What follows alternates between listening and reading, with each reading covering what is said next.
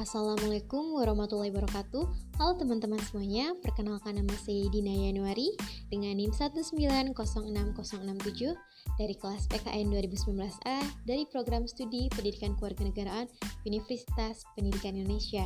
Nah teman-teman sekalian di sini saya akan membahas sedikit nih Mengenai peran serta masyarakat Untuk mengatasi berbagai ancaman dalam membangun integrasi nasional. Nah, peran serta akan timbul jika kita memiliki sebuah kesadaran Kesadaran adalah sikap yang tumbuh dari kemauan diri yang dilandasi oleh hati yang ikhlas tanpa adanya tekanan dari luar. Nah, konsep atau makna dari kesadaran itu sendiri dapat diartikan sebagai sikap perilaku diri yang tumbuh dari kemauan diri yang dilandasi dengan suasana hati yang ikhlas dan juga rela tanpa adanya tekanan dari luar.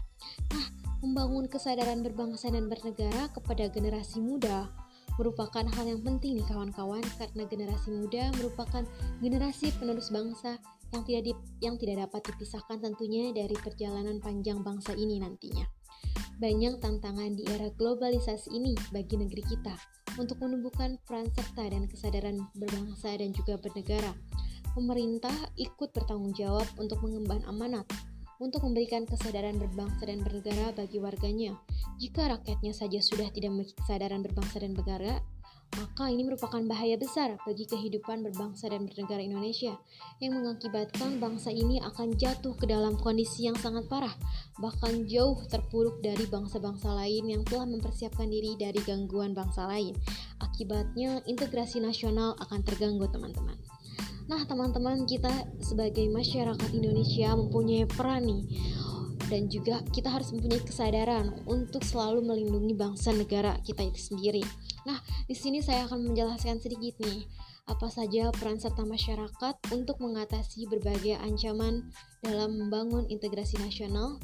Di antaranya adalah yang pertama, kita tidak boleh membeda-bedakan keberagaman, misalnya pada suku, budaya daerah, agama, dan juga lain-lain, karena kita merupakan negara Pancasila yang berasaskan kepada Bhinneka Tunggal Ika, berbeda-beda tetapi tetap satu jiwa. Nah, yang selanjutnya, menjalankan ibadah sesuai dengan keyakinan dan agama yang dianutnya. Selanjutnya, membangun kesadaran akan pentingnya integrasi nasional. Selanjutnya, membangun gotong royong dalam rangka peningkatan kesadaran bermasyarakat, berbangsa, dan juga bernegara.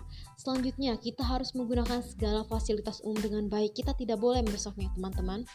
Selanjutnya, mau dan bersedia untuk bekerja sama dengan segenap lapisan atau golongan masyarakat. Selanjutnya, kita harus merawat nih dan memelihara lingkungan bersama-sama dengan baik tentunya. Selanjutnya, kita harus bersedia memperoleh berbagai macam pelayanan umum secara tertib ya teman-teman. Ingat, secara tertib. Selanjutnya, menjaga kelestarian lingkungan dan juga mencegah terjadinya pencemaran lingkungan tentunya. Nah, selanjutnya ada mengolah dan memanfaatkan kekayaan alam guna meningkatkan kesejahteraan rakyat.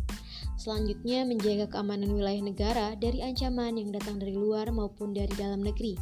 Selanjutnya, memberi kesempatan yang sama untuk merayakan hari besar keagamaan dengan aman dan juga nyaman. Selanjutnya, berpartisipasi dalam berbagai kegiatan yang dilakukan dalam masyarakat dan juga pemerintah. Selanjutnya, kita harus menjaga persatuan dan kesatuan bangsa dan yang paling penting teman-teman yang terakhir kita harus bersedia untuk menjaga keutuhan negara kesatuan Republik Indonesia. Nah, teman-teman mungkin cukup sekian penjelasan yang bisa saya beri nih mengenai peran serta e, masyarakat dalam upaya mengatasi ancaman integrasi nasional. Nah, saya di sini mohon maaf bila ada salah-salah kata. Saya Gina Januari, pamit undur diri. Sampai jumpa di podcast saya selanjutnya. Wassalamualaikum warahmatullahi wabarakatuh. Terima kasih semuanya.